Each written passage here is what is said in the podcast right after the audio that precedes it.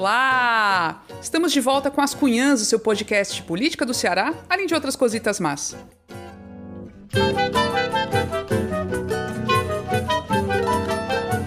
Eu sou Camila Fernandes e, como sempre, estou ao lado de outras duas cunhãs jornalistas super festivas. A Ebele Rebouças. Oi, Ebele. Oi, Camila. Oi, Inês. Oi, nosso convidado especial, que já já será revelado. Muito prazer estar aqui de novo.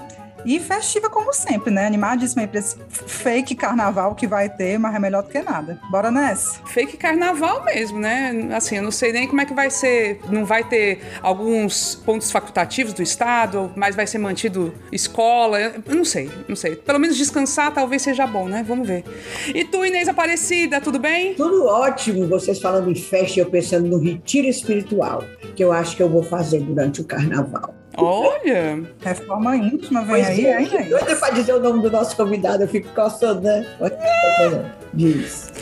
Pois, hoje teremos um daqueles episódios com um convidado especial e desta vez, inédito, iremos entrevistar um político neste podcast de política, gente. A gente sabe que é contraditório, mas a gente estava só focando em artistas, né, nesse quadro que a gente criou desde o ano passado, As Cunhas Entrevistam. Desta vez, para inaugurar as conversas com políticos, recebemos Roberto Cláudio, ex-prefeito de Fortaleza, ex-presidente da Assembleia Legislativa e agora um dos nomes do PDT que podem concorrer ao governo do estado do Ceará nas eleições deste ano. Muito bem-vindo, Roberto Cláudio. Um prazer estar com você aqui, viu? Grande prazer, Camila, Evelyn, Inês, a minha gratidão pelo convite e meu, também meu respeito ao belo trabalho profissional de três grandes mulheres jornalistas aqui no Ceará. Um prazer estar com vocês hoje. Obrigada mesmo. Antes de começar, vamos ao recadinho de sempre, né? Para te convidar a se tornar um assinante das Cunhãs e ajudar a manter este podcast e deixá-lo cada vez melhor, né? A gente sempre dá esse recadinho no começo. Para assinar o podcast é fácil. Você pode fazer um pix para a chave ascunhaspodcast.gmail.com ou assinar pelo site apoia.se barra ascunhaspodcast. A contribuição, gente, é de qualquer valor mesmo, mas a partir dos 10 reais por mês você recebe um episódio extra das Cunhãs e ainda participa da gravação com a gente e ajuda a manter o podcast. Então é tudo maravilhoso, né? E curta as nossas redes sociais, As Cunhãs Podcast no Twitter, no Instagram, no YouTube. Lembrando que este episódio estará também no YouTube com imagens, né? Está lá. Então vai lá ver a gente, ver todas as carinhas e tudo, que aí você vai curtir de um jeito diferente, tá bom? Agora sim, bora começar! Música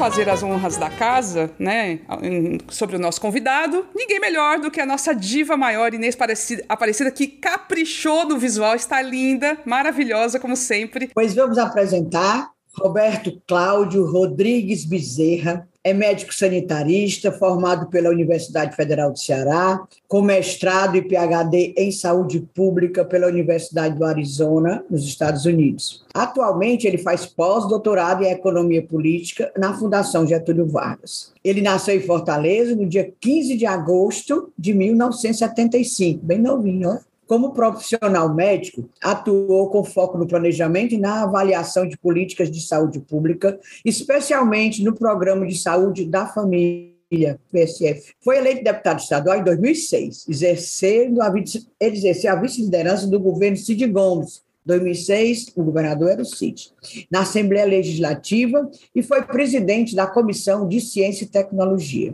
Em 2010, ele foi reeleito deputado estadual e em 1 de fevereiro foi eleito por unanimidade presidente da Assembleia Legislativa do Estado do Ceará para o biênio 2011-2013. Mas aí em 2012 ele não completou a presidência da Assembleia, porque em 2012 ele foi eleito prefeito de Fortaleza para a gestão 2013-2016, tendo sido reeleito em 2016 para a gestão 2017-2020. Ele é o presidente do PDT de Fortaleza, casado com a Carolzinha, todo mundo chama Carolzinha, mas é Carol Cunha Bezerra, e pai de três meninas. Aí eu fiquei pensando, tem minoria em casa, viu? Duas, Porque Inês. Mulher, filhos. três Quem foi preocupado agora? Arranjou mais uma filha. Três filhos.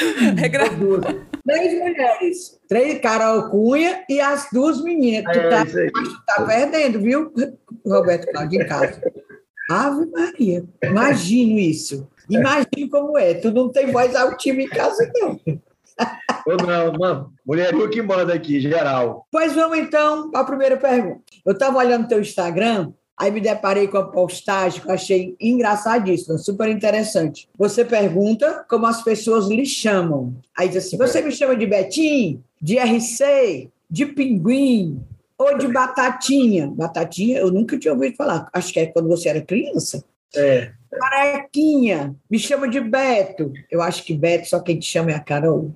É, exatamente, a Carol B. É, olha aí, É, que Beto, né? Carol B. Pelo visto, eu achei, pela essa postagem, achei engraçadíssimo, você não se incomoda com o apelido que recebe. Tu curte é, os apelidos? Como é, Roberto? E esse foi o jeito. Se o jeito nascer com algumas características físicas como as que eu tenho, é pequeno, gordinho, fiquei calvo depois de um certo tempo, é, é natural que, que seja atrativo de apelidos. E o apelido também, bem novinho, logo, que o cabo se zangar com o apelido é o melhor caminho para o apelido pegar. Por exemplo, desses aí todos que você falou, um dos que mais pegou no tempo atrás foi o que eu mais me zanguei, que foi Batatinha. Foi na época do Colégio Militar.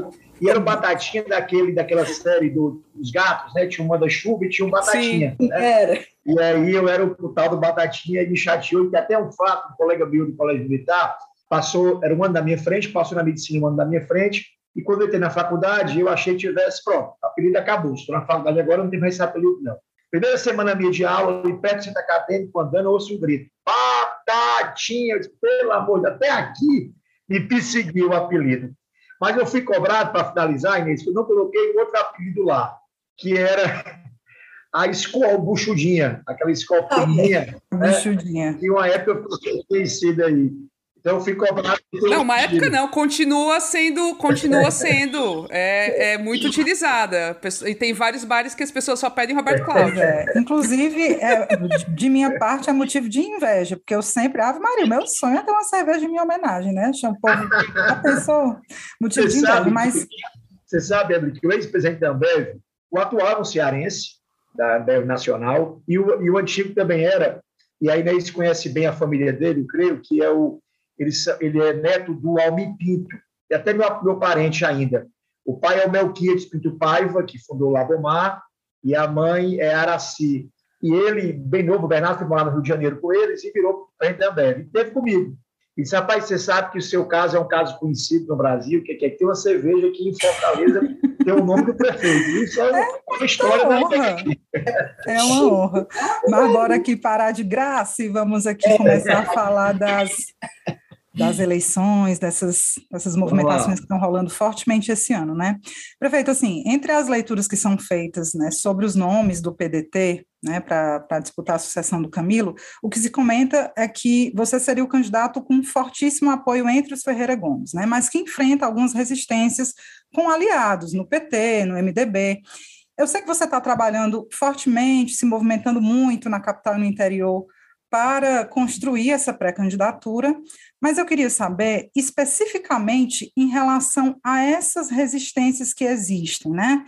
De figuras como a Luiziane, como o ex-senador Eunício Oliveira, né, que tem horror ao PDT, tem muitas críticas ao PDT, e, enfim, se recusa, né, a, tem, tem, feito resistência também ao seu nome especificamente. Eu queria saber como você tem trabalhado para neutralizar essa resistência específica. Tem é, é, alguma tentativa de diálogo com esses personagens específicos, ou você já deu por vista essa, essa situação? É, eu honestamente não cheguei a procurar pessoalmente nem, nem a ex-prefeita Luiziane, nem o senador Eunício para conversar especificamente sobre esse assunto. O que eu sei, eu sei da imprensa mesmo também, nunca chegou nenhuma, nenhuma informação mais direta e objetiva também a mim.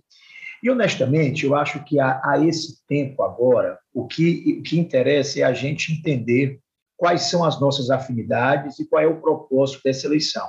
Todo o resto, nome, aliança, vira consequência, honestamente, inclusive para mim, né, que eventualmente estou colocado no rol de pré-candidatos. Acho que deve haver um sentimento maior do que simplesmente o desejo eventual de ser governador. E as afinidades que eu creio que nos unem devam partir primeiro do campo ideológico, o que é que nós pensamos ser o papel do Estado. Segundo, o que é que nós entendemos desse período de aliança que vem, pelo menos há 16 anos, que elegeu o Cid e o Camilo. É, que tipo de avaliação se faz, se é positiva, se é favorável, como eu faço. de conquistas, de transformações. Então, esses tipos de afinidades é que devam nos unir. E também de entender qual é o nosso verdadeiro adversário, mais do que um candidato, que tipo de sentimento e valor é, é o sentimento e o valor que, na nossa visão, é perigoso ao Ceará. E na minha visão e na visão de muitos que compartilham o desejo de uma aliança ampla e mantida, é que o nosso maior fantasma na perspectiva né, do receio que a gente tem é uma expressão desse bolsonarismo tosco, né, de trevas, né, aqui no estado do Ceará, que possa representar algum tipo de risco e de retrocesso. Nós temos hoje, não vou me repetir aqui, não para dar tempo de conversar mais, mas o Ceará tem hoje dados e números que são inusitados para um estado do tamanho do Ceará, né, com, com, também com a relevância econômica, se é toda na economia brasileira, a gente ser hoje o estado com as melhores contas públicas do país, o maior investimento público per capita, 82 das 100 melhores escolas estão aqui, conjunto de investimentos hoje transformadores na área de recursos hídricos, de infraestrutura rodoviária. Isso tudo foi produto de aliança, unidade, coesão, espírito público e, e de uma aliança que não era um fim em si mesmo, era um meio para criar harmonia para bons governos que gastassem bem, que escolhessem prioridades populares e que pudessem modificar a realidade de indicadores. É isso que está em jogo e é isso, da minha visão, que deva nos unir enquanto alianças. Preferências, gostos, né, afinidades pessoais, eu acho que tudo isso, honestamente, para mim, deva ser acessório ou secundário ao verdadeiro sentimento que deva sedimentar uma aliança política. Mas deixa eu aproveitar esse gancho. É, é, um discurso, esse discurso ele tem sido repetido pela, pela maioria das lideranças. Né? No entanto, eu vou insistir na pergunta, porque, no entanto, já teve inclusive um veto público né, ao seu nome. Né? E aí a minha. E eu, eu vou só insistir na pergunta, que é o seguinte: o que, é que você faz com isso? Né? Porque há uma dificuldade aí, imagine para o Camilo né, ter dentro do partido dele uma resistência desse tamanho ao seu nome. Né? Eu, eu vou insistir só.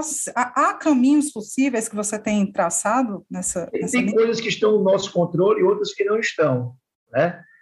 É, essa, por exemplo, é algo, é algo que, honestamente, se não está tanto no meu controle, ter individualmente uma pessoa, membro de um partido, ter preferência por um, ou veto, ou não gostar de outro. E, honestamente, acho que assim, esse tipo de, de, de sentimento não ajuda a construir, né, em geral. A gente tem que ser generoso e, e olhar para frente, né? olhar para frente, olhar para frente, construir as coisas em cima de propósitos. Né? É essa a minha defesa. Né? Agora, é natural que os partidos a esse tempo tenham as suas próprias dinâmicas. O PDT tem a sua, o PT tem a dele, o PSD tem a dele, o PP tem a dele. E a esse tempo é natural que esse tipo de informação fique surgindo, aparecendo, mas até esse momento, o que há de concreto e real é uma manifestação pública do PT de entendimento, de desejo né, de uma aliança sem veto a qualquer nome por parte, até, até onde eu entendo, do próprio PT na sua nota, e do PDT de volta também uma nota sinalizando o interesse e o desejo de apoiar uma eventual candidatura do Camilo ao Senado e de manter essa aliança aqui no estado do Ceará mesmo, nós, nós todos temos a consciência que teremos, dentro dessa aliança, pelo menos dois palanques presidenciais diferentes, pelo menos porque já há definição da candidatura por parte do PT, do presidente Lula, e a nossa, do PDT, do Ciro. E é possível até, eventualmente, que outros partidos, como o PSD, estejam cogitando ter candidatura própria nacional. Né? É, então, assim, é possível que outros partidos da aliança também tenham outros candidatos é, para a presidência da República, o que não seria novidade, porque em 2018 isso já aconteceu aqui, quando a gente tinha um palanque único, o executivo estadual com o Camilo e com o Cid, existiam duas candidaturas nacionais, no caso a do Ciro e a do Haddad. Então é isso, trabalhar em torno de propósitos, você perguntar o que é que poderia fazer, sempre defender que nenhum tipo de diferença pessoal seja maior do que o sentimento de responsabilidade com o futuro do Ceará. É, a gente tem que se ligar muito mais pelas afinidades e pela proteção do interesse cearense, e eu disse explicitamente qual é a proteção, é defender uma história de austeridade, de avanço, de progresso, de exemplaridade que o Ceará tem dado, de boa governança, e também de compreensão, de autocrítica do que é preciso ser feito para frente, exatamente para derrotar um sentimento de negação, de mediocridade administrativa, de intolerância política, de hostilidade como linguagem da política e de desconstrução, né? porque não, é pelo caminho apenas da crítica audienta ou do ataque moral que você vai governar. Governar é um ato complexo, difícil, que precisa de competência, equipe, responsabilidade. Honestamente, a nossa, a nossa turma tem demonstrado isso ao longo desses 16 anos, em que o Cid e o Camilo lideraram, e o Camilo, no caso, ainda lidera né, essa aliança nossa mais recente. O senhor trouxe vários pontos, é, é abre para várias questões, mas eu vou puxar pelo palanque, é, a questão do palanque nacional e local, né, que eu acho que é um ponto de, de, de, conflito que tem, que tem existido numa parcela, principalmente do PT, e no caso do PMDB, o MDB também acaba entrando nesse jogo, mas em 2018 aconteceu isso, aconteceu que o Haddad não teve o palanque desejado, assim, com Cid, Ciro, o senhor mesmo, né? Aliás, você, vamos chamar de você para pra é quase da minha idade, pelo amor de Deus. Na ali defendendo de fato o nome do Haddad no segundo turno contra o Bolsonaro. E houve essa reclamação por parte de várias fi figuras do PT, né? E agora, eu quero saber em relação a este ano, se a sua candidatura for confirmada ao governo do Ceará, num eventual segundo turno sem a presença de Ciro Gomes, vai ser assegurada a presença de Lula se, se, se, se confirmarem as pesquisas que estão aí traçadas até agora, há essa abertura desse, nesse lado, nesse sentido. Sendo candidato ou não, seu trabalho com o cenário, é do Ciro Estado segundo turno. Qualquer outra especulação, eu vou estar me permitindo aceitar e não estar no segundo turno. Então, não vou responder sua pergunta especificamente, porque eu não posso conceber esse cenário. Eu tenho que trabalhar para viabilizar, na verdade, um cenário. Acho que o nosso maior adversário, assim, bem, bem direto no que interessa, acho que o adversário do Brasil é esse bolsonarismo, é, como eu disse, é, é, é, desconectado de, de, ideais, desconectado de projetos, desconectado do, do, compromisso de governar, porque governar é um ato difícil, duro, e parece que o caminho aí escolhido foi estar o tempo todo envolvido em futrica, em, em, em, em fofoca, em confusão, para distrair, né, se distrair, distrair o povo da tarefa dura que é entregar o governo. Então, acho que esse é o nosso maior adversário, mesmo a gente tendo alguns palanques, eventualmente, no caso do PT, o Lula, a gente, o Ciro, né? acho que está é, tá, claro para todo mundo que defender a democracia, defender os direitos humanos, retomar uma política de respeito ao meio ambiente, industrializar o Brasil mais uma vez, fazer com que o Brasil cresça com mais igualdade, é um propósito, né? é isso, isso é o propósito. E do nosso lado, nosso trabalho é garantir que a gente possa ter uma op dar uma opção ao Brasil, uma opção alternativa ao que representou Lula respeitosamente no passado, ao que, ao que representa o Bolsonaro no presente, para apresentar uma alternativa a isso, que é o Ciro. E nosso papel é, é garantir que o Ciro esteja no segundo turno e que estiver ao alcance meu e certamente de todos os membros do PDT, de todos os eventuais pré-candidatos, nosso trabalho será nesse sentido para ofertar ao Brasil uma alternativa também. É que o Cid ele deixou uma porta aberta, né? A declaração de recente ele falou dessa, dessa hipótese, né? Que é uma hipótese, enfim.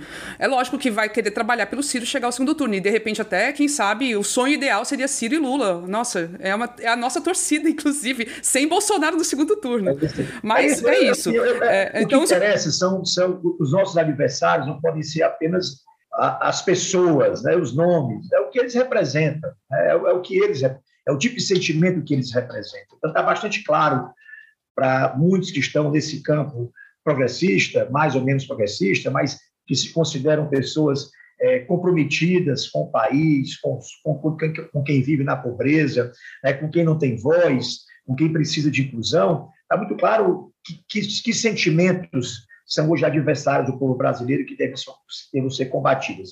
A estratégia eleitoral e política de cada partido tem é sua, né?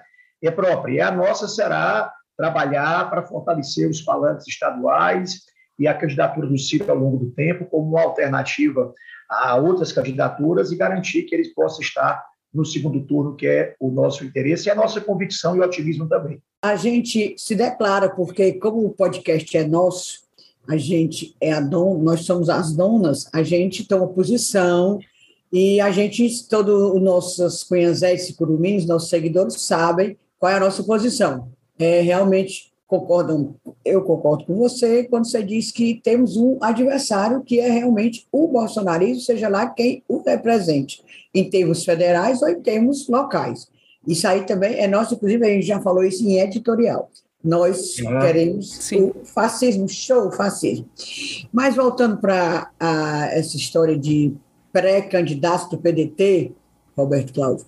Primeiro, eu queria saber o que, é que você acha. acha. Acha legal essa estratégia? Acha legal esse movimento de ter nomes pré-candidatos a, uma, a, uma, a, um cargo, a uma candidatura, um, né, no, no, seu caso, são quatro, é você, o Mauro Filho, o Evandro Leitão e, e a própria Isolda. Eu acho muito bacana, Inês, e acho que isso demonstra algo importante para, para uma disputa eleitoral eventual, mas para a existência dos partidos políticos, que é a necessidade de você formar quadros. Os partidos devem depender menos, cada vez menos, eu creio, pelo menos, em, em personalidades. Né? Se o partido depende de uma única pessoa, né? acaba ficando muito vulnerável, né? ou, ou, ou acaba, ou acaba as acaba ideias. Acabando. Quem? Acaba se acabando o partido. Acaba se acabando, as ideias ficam submissas à, à força, né? e, no caso, à virtude ou às deficiências de personalidade de determinado líder. Quando a gente consegue produzir quadros, renovar partidos, a gente demonstra que a gente tem projeto. E, uma, e parte desse projeto não é só pensar o futuro, é produzir lideranças qualificadas. Então, eu acho que para a gente é uma oportunidade fazer um debate com quatro pessoas com muitas afinidades em comum, né? muitas afinidades, com muitos pensamentos em comum, mas também com traços de personalidade e experiências distintas. A gente acaba aprendendo com o outro, se complementando, criando uma liga. É, aqui dentro não tem havido disputa entre nós, o que tem havido é um debate construtivo, complementar entre a gente, é, uma admiração que vai surgindo com, com o convívio, ao ponto de quem eventualmente sair candidato, né, sair com a, com, com a legitimidade do apoio não só do partido, ou candidata, mas dos demais. É um processo que eu acho que constrói a vida partidária e acaba fortalecendo a construção da candidatura, menos pelos, pelos traços de personalidade eventuais da candidata e do candidato, e muito mais pela força do projeto coletivo. O senador Cid Gomes sempre diz, repete aí em entrevistas, que a escolha do nome vai se basear em pesquisas, pesquisas internas que o PDT está fazendo. Aí eu tô doido. A gente soube, mais ou menos é. assim, que quem é que está mais ou menos na frente, tipo Roberto Cláudio no interior, Roberto Cláudio na, em Fortaleza. É, mas é que tem um recall muito mais é, alto, e, né? E, o, Roberto isso, Cláudio né? parece que não está muito bem na região metropolitana como um todo. Te, você tem alguma, alguma noção de, desses percentuais, dessas pesquisas? Tenho, tenho, mas isso é estratégia, não posso estar entregando assim também, não.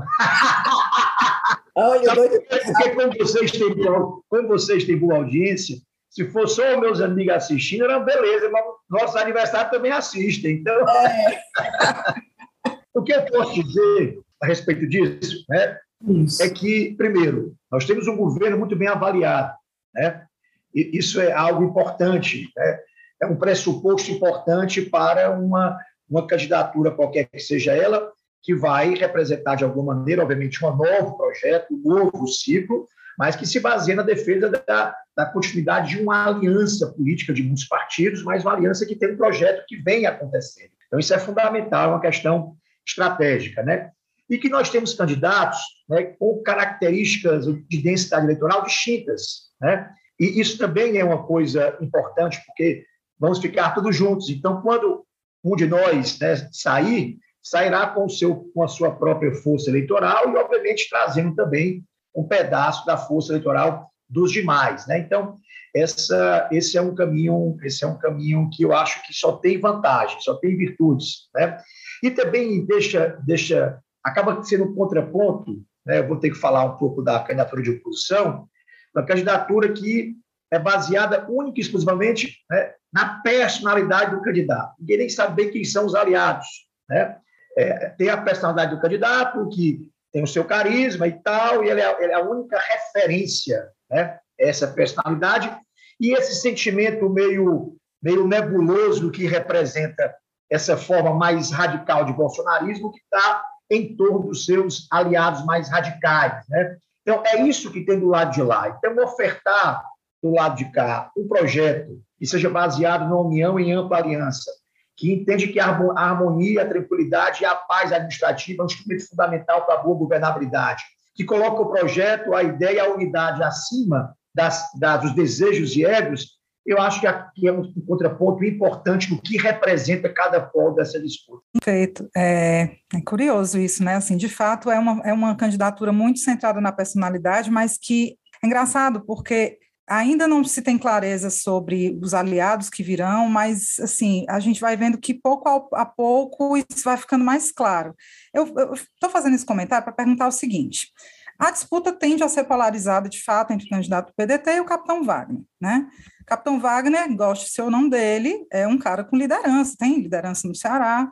Em 2020, por muito pouco, não vamos esquecer, né? Ele não se elege prefeito de Fortaleza, ah, foi uma eleição dura, uma eleição difícil.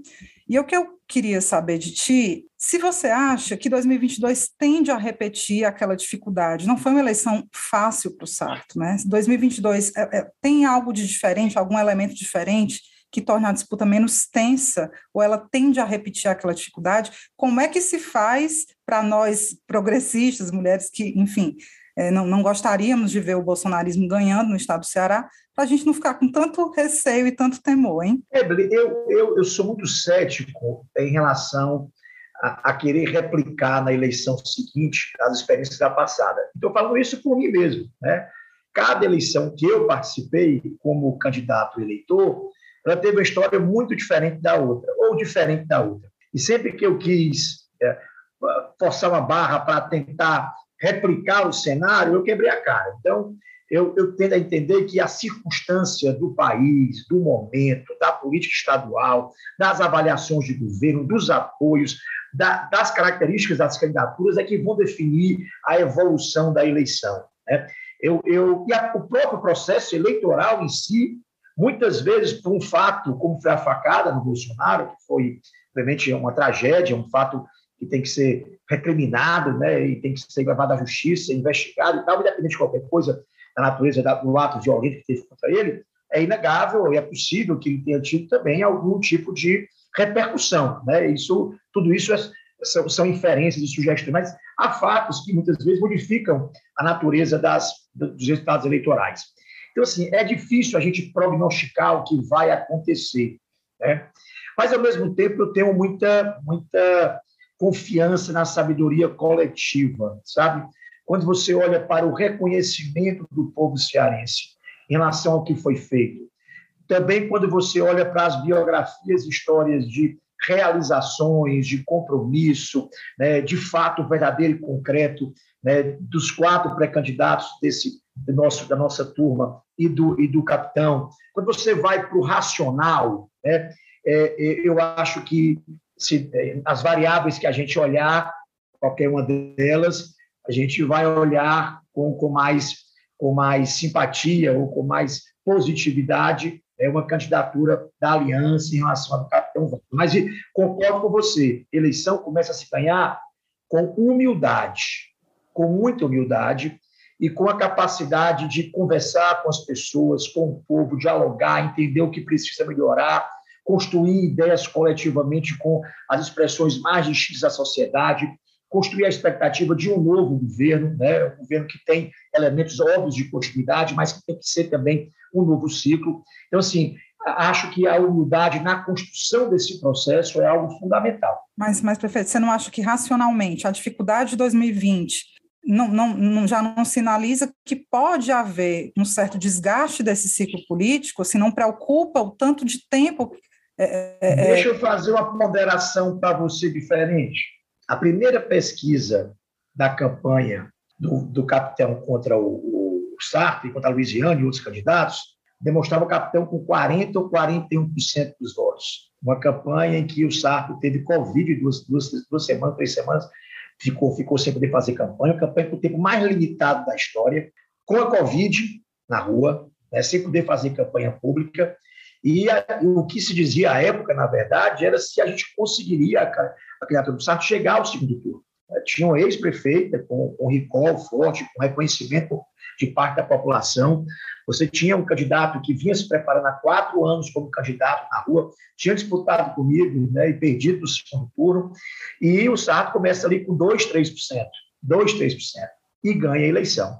Então, a verdade, se a gente analisar o antes e o pós-campanha, né, é, a análise é outra. é porque a gente andou se empolgando com o crescimento da pesquisa no final. Mas a análise verdadeira é que a gente tinha uma eleição duríssima quando foi iniciada. Não, mas foi uma eleição muito dependente do Camilo. Ele teve que estar muito presente no, é, em vários momentos e que é, acabaram diminuindo, reduzindo a presença de Cid e Ciro no Gomes na, na, na frente. né? Na... se envolver publicamente em virtude da candidatura do PT, né? mas é, mas apoiou. O povo entende que a gente tinha uma aliança administrativa, no caso o PDT com o PT, né? de alguma maneira, havia já uma aliança administrativa ali. E no segundo turno houve uma presença muito significativa, de fato, do Camilo na campanha, que foi importantíssima, né? Você faz um contraponto muito importante, né? Mas o que interessa é que a gente acaba olhando, depende da lente que você olha, depende da lente que você olha. Mas eu gostaria de voltar à minha primeira impressão, que é eu não costumo analisar a próxima eleição pela última. Primeira questão, se ganhou, vai ganhar de novo, né? Não se perdeu, já perdeu. E o Camilo é. ganhou, assim, foi recorde, né? Primeira Ele... campanha do Camilo, quando estava prefeito de Fortaleza. Nós ganhamos a campanha no final, no finalzinho, campanha duríssima, duríssima, né? Já na segunda, o Camilo ganhou no primeiro turno com a diferença, eu acho, histórica, a maior da história. Então, quatro anos depois. Eu acho que foi. Né? Então, essas coisas têm histórias muito distintas, então é muito difícil a gente querer prognosticar ao tempo de agora. Acho que é, humildade, acho não, humildade, diálogo com o povo, construção de unidade, manutenção dessa aliança que não é fim, mas é um meio importante. Eu acho que são pressupostos importantes para o fortalecimento de quem quer que seja o candidato ou a candidatura desse projeto. Roberto Cláudia, a gente falou muito do Camilo, o Camilo está deixando o governo com índice de aprovação muito positivo, em torno de 80% e tal, mas também existem problemas, claro, né? E problemas sérios que todo mundo fala, que é o de segurança pública, que eu acho que o adversário vai aproveitar, vai aproveitar muito esse, esse, essa questão.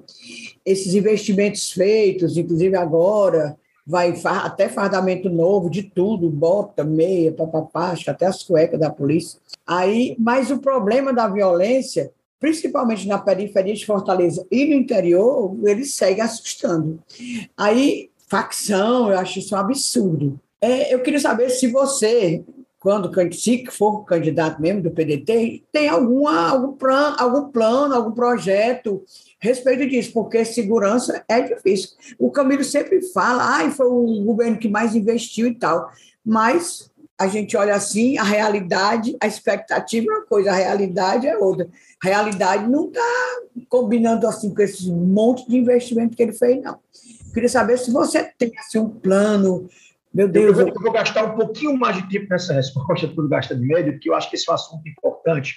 É, primeiro, eu acho que a coisa mais respeitada em relação à atitude do atual governo, do governo Camilo, eu acho que é a, a transparência e a verdade em falar da violência. Primeiro, reconhecer que esse é um problema, é um problema verdadeiro, é, honestamente trazer ele para a centralidade das decisões governamentais, não não inventar dado, muito pelo contrário, publicar mensalmente indicadores, estejam eles melhores ou piores. Eu acho que esse tipo de atitude, que é a honestidade e a verdade no enfrentamento do problema, é o primeiro passo. Né? O segundo é que, desde o CID, vem acontecendo investimentos muito estruturantes na polícia. Se você olhar antes e depois, estou falando agora de infraestrutura, de insumo, de equipamento, delegacias, efetivo policial, tecnologia implantada, novas delegacias especializadas. Então, há todo o investimento que, na segurança, como em outras coisas, o resultado não acontece da noite para o dia. Né? Ele demanda um tempo. E os indicadores, eu estava dando uma olhada até para participar de outro debate outro dia, a gente vem há alguns meses seguidos com redução de tanto de homicídios como de também furtos e assaltos. Então, essa é uma tendência tem uma tendência decrescente. Concordo com você que tu pode chegar e dizer está tudo maravilhoso, porque não é isso na ponta, muitas vezes, que o pai ou mãe de família percebe. A gente vai ter que historiar isso, explicar o avanço, os investimentos, o impacto deles, como eles têm evoluído ao longo do tempo e explicar que segurança não acontece por passo de mágica.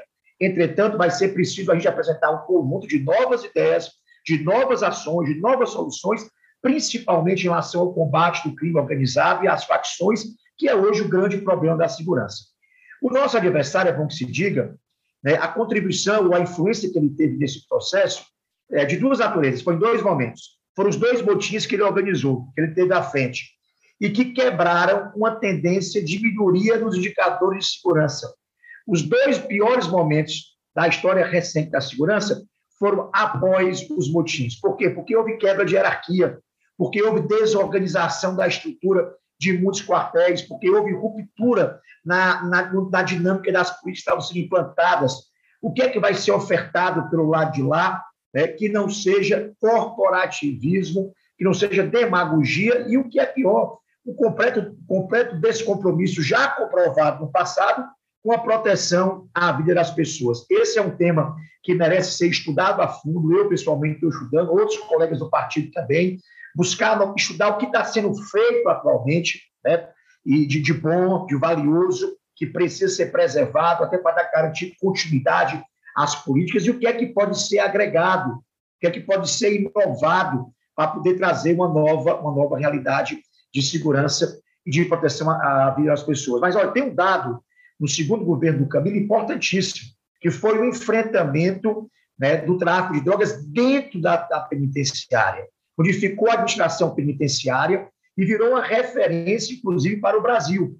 Então, há, há, um conjunto de ações e de intervenções que trouxeram resultados favoráveis. O que se precisa é não se perder o que está sendo feito, aprimorar aquilo que precisa ser aprimorado e trazer também inovações de políticas públicas isso tem que ser estudado, debatido com a população, ouvir especialistas para poder apresentar quem quer que seja o candidato desse lado. Isso. E também apontar as contradições e os males né, que a condução irresponsável dos mandatos do, do, do deputado capitão trouxeram né, à, à, segurança do nosso povo. Não é patente, não é grito alto, né, não é palavra, não é chavão que vai resolver a segurança. Olha o Bolsonaro prometeu duas coisas, que foram as vendidas como as grandes, né, as, as grandes novas ideias da direita brasileira. O combate à corrupção está atolado até aqui, né, até aqui, dentro de casa, né, com as privatizações absurdas é, protagonizadas pelo, pelo Guedes, né, e até aqui enrolado em explicações. E a outra era acabar com o crime no Brasil. E cadê? E cadê? Qual foi Travou de novo. Parece que está um pouco instável, né, a internet? Tá ruim a internet dele. Oi. Melhorou? Prefeito. É, tinha travado, né? Tinha travado, agora voltou. Oh, meu Deus. Tava só descendo o pau do Bolsonaro, aí... Eu diria que esses equipamentos aí, esses equipamentos utilizados, Israel, né? agora da Rússia, o boato é esse aí. É isso mesmo, viu? A bad vibes. Agora, eu, eu quero... terminar, Camila. O Bolsonaro é quem tinha responsabilidade de combater o crime organizado era aumentar o efetivo da Polícia Federal, era poder criar uma Polícia Federal específica nas regiões mais violentas para combater o, o, tráfico de drogas nas fronteiras. Né? E o que é que foi feito? Né? A não ser simplesmente omissão e abandono do assunto e ter simplesmente delegado a, responsabilidade aos estados e ter apontado o dedo crítico a responsabilidade de governador e secretário de segurança pública. Então, é, não, não é pelo caminho da demagogia, da hipocrisia, do grito alto e dos chavões que definitivamente a segurança será resolvida. Ainda sobre a segurança, tem uma crítica de grupos é, ligados a direitos humanos, pessoal que estuda violência no Ceará, de que o Camilo tem uma polícia muito bolsonarista tem uma política de segurança que é muito parecida com o que prega o bolsonarismo. É, eu queria saber a sua opinião sobre isso, se há necessidade de alterações nesse sentido também, de pensar numa política de segurança pública que não contemple só a, sei lá, o policiamento ostensivo, a repressão, mas que pense também em outras formas de abordar a comunidade, enfim, os problemas sociais que estão aí. E, e que aparentemente não estão dando conta. Duas coisas né? têm que ser diferenciadas. Eu não estou aqui só em defesa apenas, né? É, uma coisa é a política, de, a política pública de segurança ser bolsonarista. A outra é, outra é os policiais individualmente serem bolsonaristas e cometerem atos extremos. Né? E definitivamente a condição da política de segurança do Estado não é, muito pelo contrário. Né? Há hoje uma preocupação com o feminicídio, com a agressão à mulher, com, com a violência à comunidade LGBT. Né? Há uma série de preocupações incorporadas à política de segurança né, que fazem parte das preocupações centrais do governo, inclusive de defesa dos direitos humanos. É, você não vê a polícia hoje né, é, tirando pessoas de uma ocupação habitacional. Há muitos anos você não vê isso no Ceará. Né? Muito pelo contrário, a polícia tem, tem sido instrumento de. Claro, na ponta, excessos, atos extremos que se assemelham ao bolsonarismo mais boçal e radical, sim, existem. E tem hoje, é bom que se diga, já há um tempo, desde o sítio, uma dura corredoria, inclusive para poder investigar e punir eventuais atos extremos que existem. Então, eu, eu faria essa distinção bastante clareza entre a política pública de segurança, que nesse caso defende direitos humanos e que e busca entender o papel preventivo da polícia. Tem pessoas hoje na polícia que têm um papel importantíssimo com ações sociais, trabalhando nas areninhas, trabalhando nas áreas do Ceará Pacífico, uma política completamente distinta do que é a tradição né, das polícias do Brasil. Agora, é claro, enfim, é um, é um efetivo de milhares de pessoas, há uma natural adesão ideológica de parte né, da comunidade militar, há um sentimento de direita representado pelo bolsonarismo, e às vezes isso acaba sendo, na ponta, representado por um ato extremo cometido por, por um bolsonarista mais radical. Mas é, definitivamente não é a condução e a ideologia da, da, política pública de segurança do governo. Aí a outra crítica, que aí seria a sua gestão na prefeitura. A sua gestão terminou, foi 2020, com a Covid, né? E foi aquela loucura, não tinha vacina ainda, foi de fato aquele momento de ampliar leitos, de tentar resolver um problema que nem se sabia exatamente como é que ia ser feito. E uma das soluções que foram aplicadas no Brasil todo foi o hospital de campanha e foi aquela confusão que a gente sabe, consórcio Nordeste, Nordeste respiradores, o Giroquina, que a gente chama o senador Girão de Giroquina é, falando da, da indústria da maconha, que compra, comprou respiradores, enfim. E esse, com certeza, vai ser. Essa vai ser uma questão que vão ter contra a sua gestão, que vão já falar, falaram, não né? tenho a menor dúvida disso. Eu queria saber é. se. É, não, já falaram e vão falar mais. E tem claro. usado a Polícia Federal nesse sentido também, enfim. A gente sabe que isso tem acontecido. Do, na época da campanha do, do SARCA de 2020, veio à tona de novo uma coisa requentada, que até a prefeitura oficialmente é, respondeu, que já tinha respondido, já tinha explicado e tal. É, é, complementando a, a, pergunta da Camila, eu acho que você acha também que isso vai voltar no caso de você ser o candidato? É, a Polícia Federal é realmente dirigida, eu acho, né? Se esse assunto vai voltar, é bastante possível, porque, vamos lá, essa turma carece de projeto. Carece de projeto, carece de ideia, carece de visão do Estado como foi a campanha do Wagner contra mim, a primeira, a minha eleição, e agora contra o Sá. Uma campanha de denúncia, de crítica. Né? Você, não, você não conseguia enxergar ali um traço de uma visão urbanística moderna, né? da decisão de que tipo de modelo de cidade você quer, de que tipo de serviço público pode ser aprimorado através de qual ideia para atender a população. Então, quando carece ideia, floresce maldade, floresce malícia, ataque e denúncia. Então, é possível, é, não, não tenha dúvida quem quer que seja o candidato do nosso lado. Do lado de lá, maior parte do tempo devotado à campanha não será para propor, para debater, será para atacar, denunciar, quase sempre maliciosamente e inveridicamente, muitas vezes, quantas vezes eu fui objeto disso na minha campanha de reeleição. Em relação à questão do Covid, eu faria tudo de novo, tudo de novo, tudo que eu fiz de novo, ter assim, absoluta tranquilidade e consciência a gente vive uma crise humanitária, uma tragédia sem precedentes. Se Deus quiser, os nossos netos não vão viver o que a gente está vivendo agora de tão grave. Né? E cabia a mim um papel histórico, ser prefeito da minha cidade no momento em que o meu povo estava sofrendo. E, e, claro, comprar o que tinha que comprar, adquirir o que tivesse a adquirir, multar o que tivesse vontade de leito, né? garantir todos os esforços para ter oxigênio, para ter respirador, para ter profissional de saúde, para ter atendimento. É, e, infelizmente, essa turma, eles trabalham em, é, assim, é uma, é uma hierarquia. Lá de cima, o Bolsonaro falou alguma coisa e cada estado, a turma vai para cima para poder replicar o discurso. E aí havia um discurso de denúncia do hospital de campanha, né? E, e tinha que invadir o hospital de campanha. E três, incluindo o próprio capitão, tentaram invadir à força o hospital de campanha quando estava sendo construído ainda. Então, a denúncia, a denúncia não, os ataques começaram antes do hospital funcionar. E o que está aí para contar a história é o que vale para minhas filhas e para minha consciência. O hospital atendeu mais de 1.200 pessoas, pacientes que precisavam de respirador e outros não, mas salvou vidas. Só foi fechado depois de mais de 100 dias sem receber nenhum paciente. E só foi fechado porque havia um custo em manter ele aberto, como é que eu poder explicar manter o custo de um hospital aberto sem paciente e porque, em paralelo, nós montamos leitos nos hospitais públicos com o tempo, que a gente não tinha no começo. E em Fortaleza não houve um histórico de nenhum paciente ter ficado sem atendimento.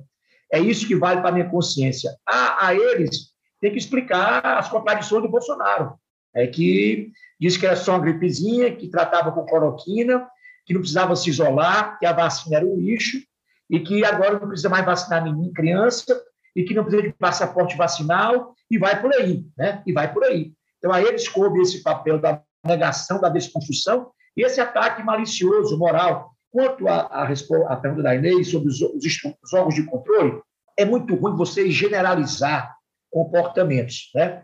Até porque são instituições muito respeitadas, né? que cumprem um papel, a democracia, valiosíssimo. Agora, ninguém tem dúvida que há pessoas, indivíduos dentro dessas corporações cumprindo exatamente as determinações do bolsonarismo contra os seus adversários.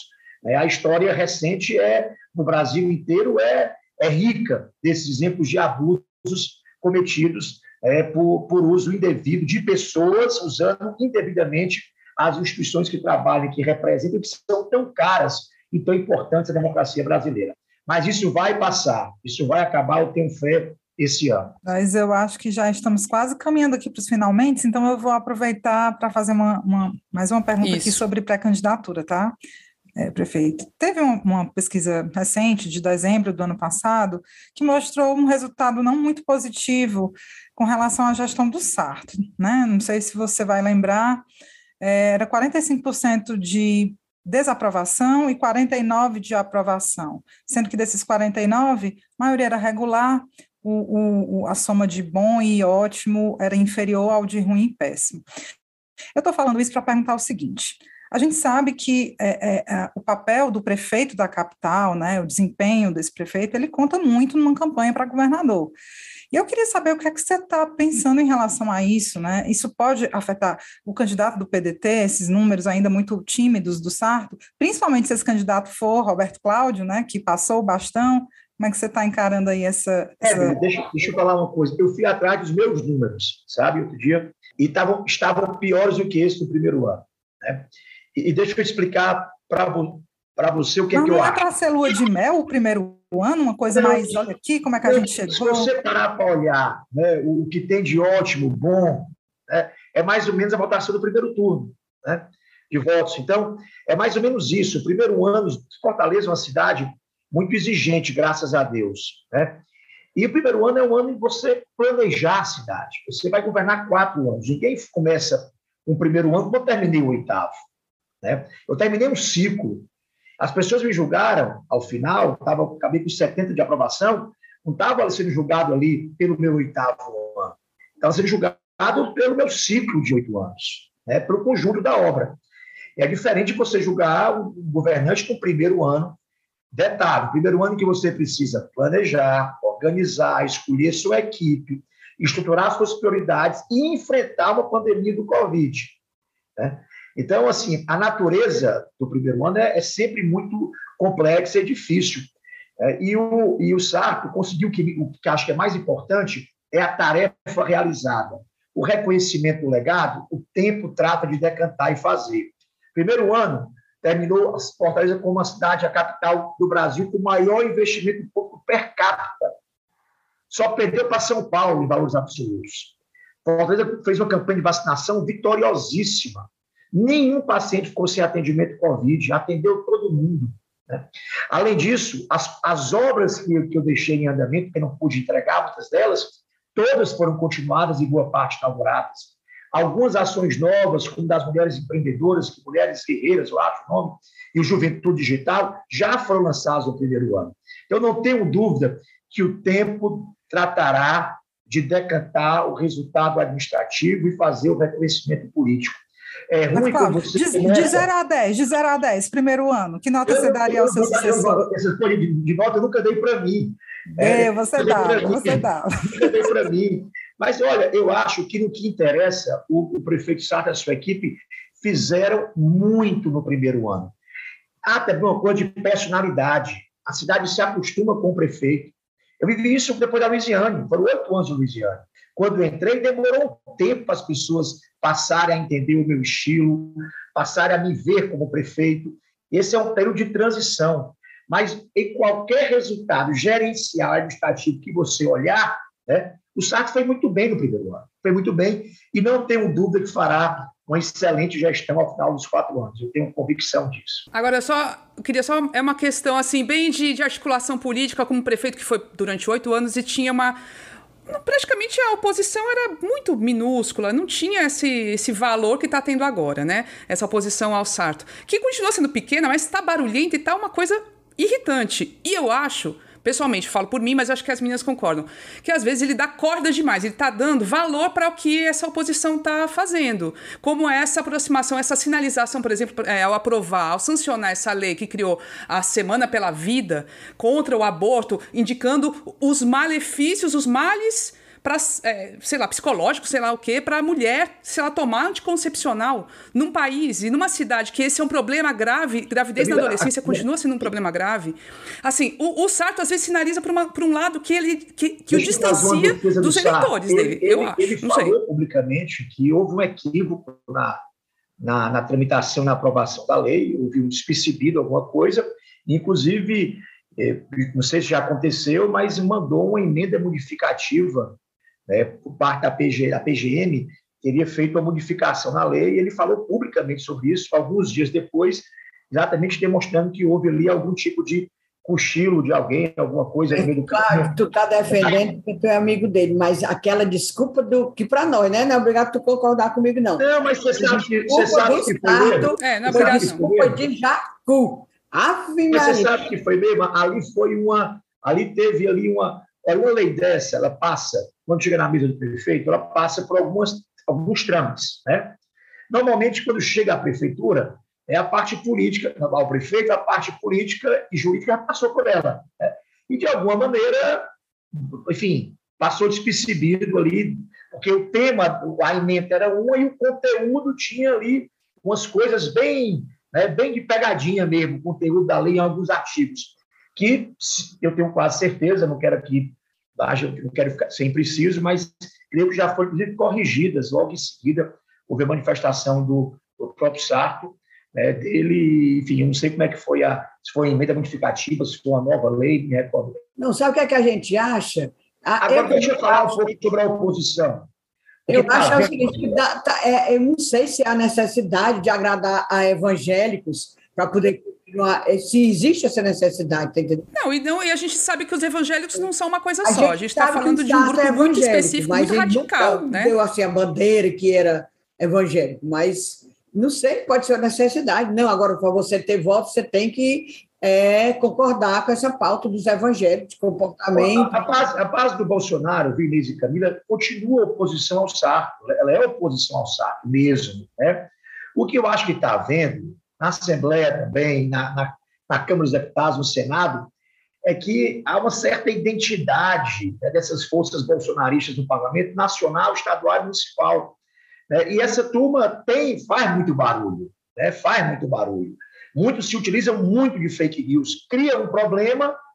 Eu fui vítima disso. Criaram um problema, criaram uma apostila de quê, né, para fazer um ataque. Depois de foi atrás, nunca existiu apostila nenhuma de nada. Tu- Os caras criam, criam uma história para se posicionar sobre a mentira. Né? Então, Assim, é, é a estratégia de muitos de- dessa turma. Então, o que eu acho que há é uma, é uma força de presença. né? E como a polêmica sempre gera notícia, né? todo mundo dá. E às vezes são leis absurdas, manifestações absurdas, né? e acaba tendo espaço na imprensa porque uma absurda que é. Então, acho que o exotismo, o exotismo, vou usar uma palavra de parlamento agora, o exotismo legiferante, né? Ixi. dessa, dessa turma aí, Benevides. Antiga palavra. é, ele acaba tendo muita margem, muito palco e tal, e tem sido assim no Brasil inteiro, infelizmente, né? Mas agora uma notícia boa que eu vi hoje, só uma parte.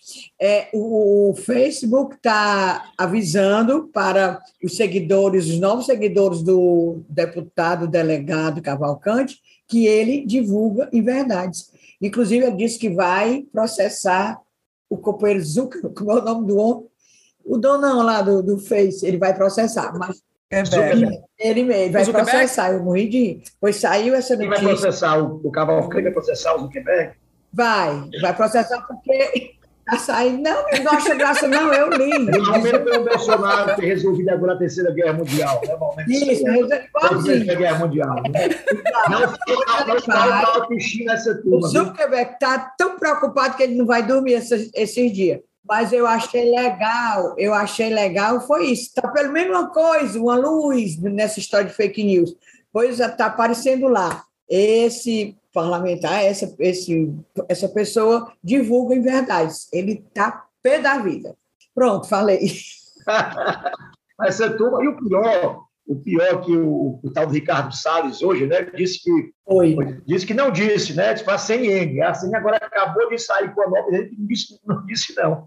É conversa dele. Só que o ministro do Turismo, que é da, do, do mesmo, do mesmo naipe, como se diz, acho, acho que achou que o, que o Ricardo Salles teve muita audiência né, com esse fato dele, e foi lá e afirmou a mesma coisa também. É uma coisa inacreditável. Inacreditável. É, é, é isso. Se, se, se, você chegar na- no governo, vai, vai encontrar umas figuras dessas. Esperemos que não, esperemos que diminua na Assembleia, né? Algumas dessas figuras não consigam se reeleger. É. A gente espera Eu, profundamente. eu tenho muita fé, viu? Eu, eu acho que nós estamos passando por um. A democracia tem essas vantagens, né? A democracia ela é o, é o melhor regime porque ela vai consertando os próprios erros, né? Com o tempo, ela vai evoluindo, adaptando. Talvez fosse necessário a gente viver um governo de extrema direita, como a gente viveu agora, né? para a gente perceber. Né? Infelizmente, causa muita dor, muito sofrimento, muita É um perda preço muito muita alto, gente, né? ainda mais Adoece, a minha saúde. Ai, não. Mas para, para o fortalecimento da democracia, as experiências né, de lado a lado, elas ajudam o povo a entender o que significa, muitas vezes, ser um governo à esquerda ou à direita. Né? Um cara como Paulo Guedes, né, que não entende nada de povo, no Brasil miserável e desigual como o nosso é, que tem gente passando fome e que fala em acabar o SUS para criar um voucher da saúde, distribuir resto de alimentos para as pessoas mais pobres, é, é, é uma, é, é um nicho de ignorância do Brasil com desumanidade mesmo. Né? E essa turma que está liderando né, o nosso país.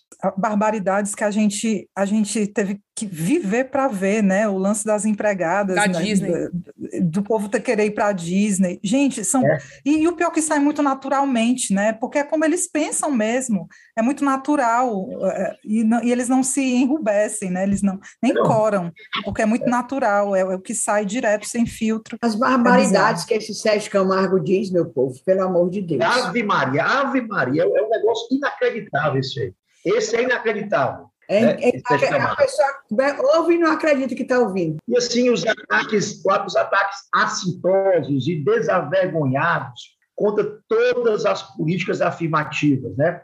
É, é, querendo transformar isso não apenas num discurso ideológico, que é, mas querendo negar o- a, a importância de você corrigir e reverter desigualdades históricas, né, através de políticas afirmativas ou de reconhecimento, e tornar isso uma política do, como é que chama? Do blá blá blá, não, política do, Do mimimi, sei lá. do mimimi, É. do mimimi. Né? É sintetizar numa frase é, vulgar, simplória né? e cheio de preconceitos, um conjunto de lutas, lutas por espaço, né? para reverter desigualdades lá do passado, da história e tal. Então, Assim, é realmente assim, imagino, espero eu que, que tenha sido também um tempo de aprendizado para a nossa democracia e que a democracia possa sabiamente entender quem de fato eh, tem compromisso com, com as pessoas ou quem está ali para exercer uma, uma personagem. Porque essa turma também entendeu que eh, radicalizar na personagem dá voto, dá voto. Né? Sim. Muitas vezes o cara não é nem aquilo, não. Ele, ele não, é tão, não é tão ruim quanto ele parece, não, sabe? Mas ele entendeu que se criar uma personagem né, dá, fala ao nicho, então ele consegue um espaço eleitoral. Né? O- o- engana o povo, engana o povo até no que fala, no que pensa. Não, a né? gente, a- o, o capitão é um caso, a gente até brinca, né? Que ele é quase, quase virou alguém, assim, que poderia ser, ter um discurso mais interessante, mas decidiu radicalizar, é complicado. O, o, o capitão Wagner teve um pé no PCdoB, meu Foi, povo. foi. Ah, Eu acho que eu concordo com o Roberto Claro. Ele- Eles, eles dizem essas coisas como um é uma persona que eles criaram. É uma pessoa, porque eu não acredito que, por exemplo, um Sérgio Camargo daquele que é. é. negro diga coisas contra a sua própria. Não, Mas é mais ou menos, viu, Inês? Eu não sei. Eu acho, acho que. que... Ele tem que ir terapia. Acho que ele tem que ir para terapia. Ele falasse comigo, eu até arranjava um, um terapeuta para ele. Acho aquilo assim uma coisa não sei não, doentia.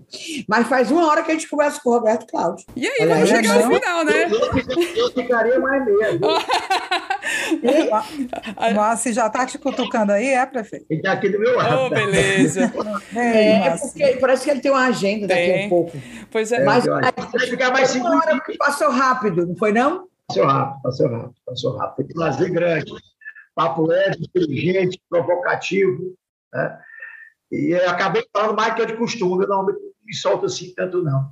Se Olha, soltou, conversar, conversar com mulher, você é acostumado com três mulheres dentro de casa, é acostumado. É mesmo, é mesmo. Não, nem doeu, não foi nem doeu. Vocês souberam me manipular e mandar em mim como, como aqui em casa. Viu? que, principalmente as duas mais novas, sabem para acabar, pra, só para acabar, Inês, com uma piada em relação ao que você começou falando que eu tinha três filhas. Né? Foi, foi não, eu ia dizer três mulheres três dentro de casa, falei três filhos. É. Mas tem uma dúvida da Toninha Rocha comigo. Eu, eu, eu era candidato a deputado, eu acho que era deputado estadual, reeleição. Eu estava no meu Zé, parei no café lá, e estávamos eu, a Carol e um tio meu. E aí parou para tomar café cedinho da manhã, e eu ia para o ato meu Zé, e parei para tomar café lá. E a Toninha parou e disse, Ei, Roberto Cláudio, essa aí é a tua mais velha, é? Essa aí é a tua mais velha. Eu já estou meio esculhambado, mas nem é tanto assim, não. Só são seis anos É, mas é lascar, é viu? Pra a Carol deve ter ficado cheia de perna, né? Porque também... Se sentiu criança. Prefeito, obrigada mesmo. A gente vai estar acompanhando as movimentações políticas. Será sempre muito bem-vindo aqui no podcast das Cunhãs, obrigado, tá certo? Obrigado. E esperamos que essa campanha seja uma campanha que, que devolva pra gente um pouco de esperança na democracia, sem baixaria. A gente torce por isso, sabe?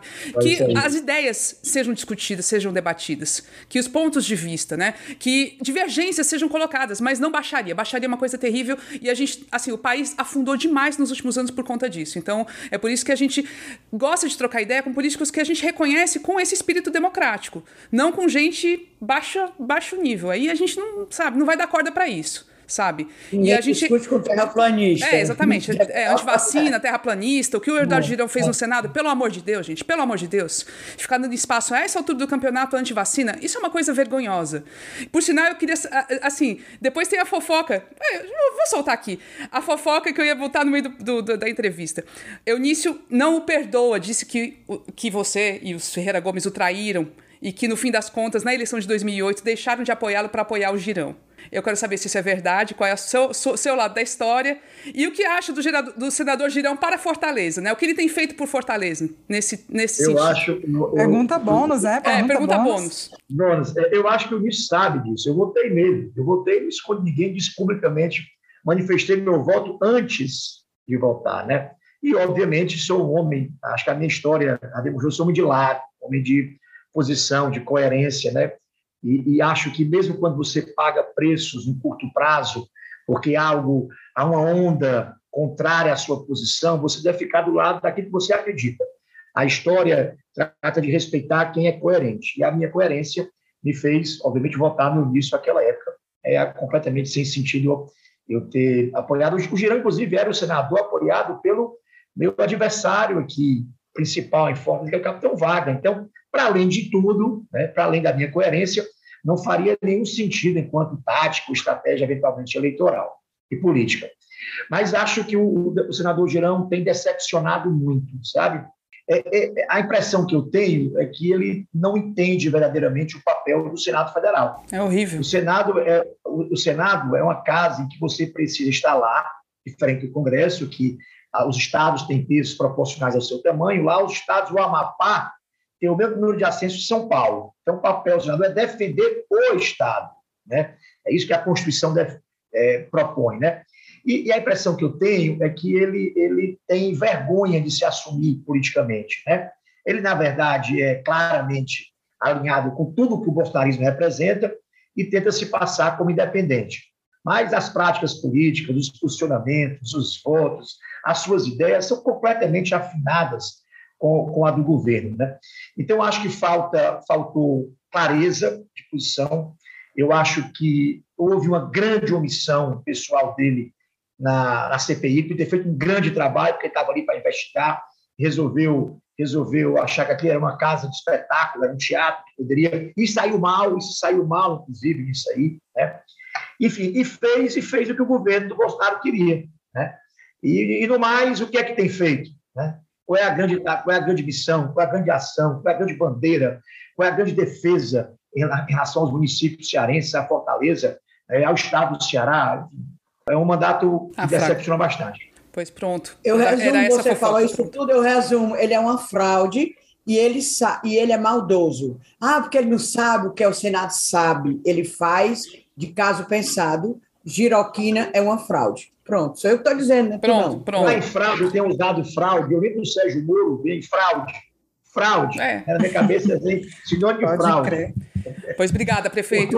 Ó, boa, boa, boa semana, boa, boa campanha e pré-campanha, né? Que, que as coisas corram Sim. bem. E qualquer coisa, fala pro Ciro dar uma entrevista pra gente, quem sabe, se ele topar. Eu, saúde pra você, saúde, cuidado.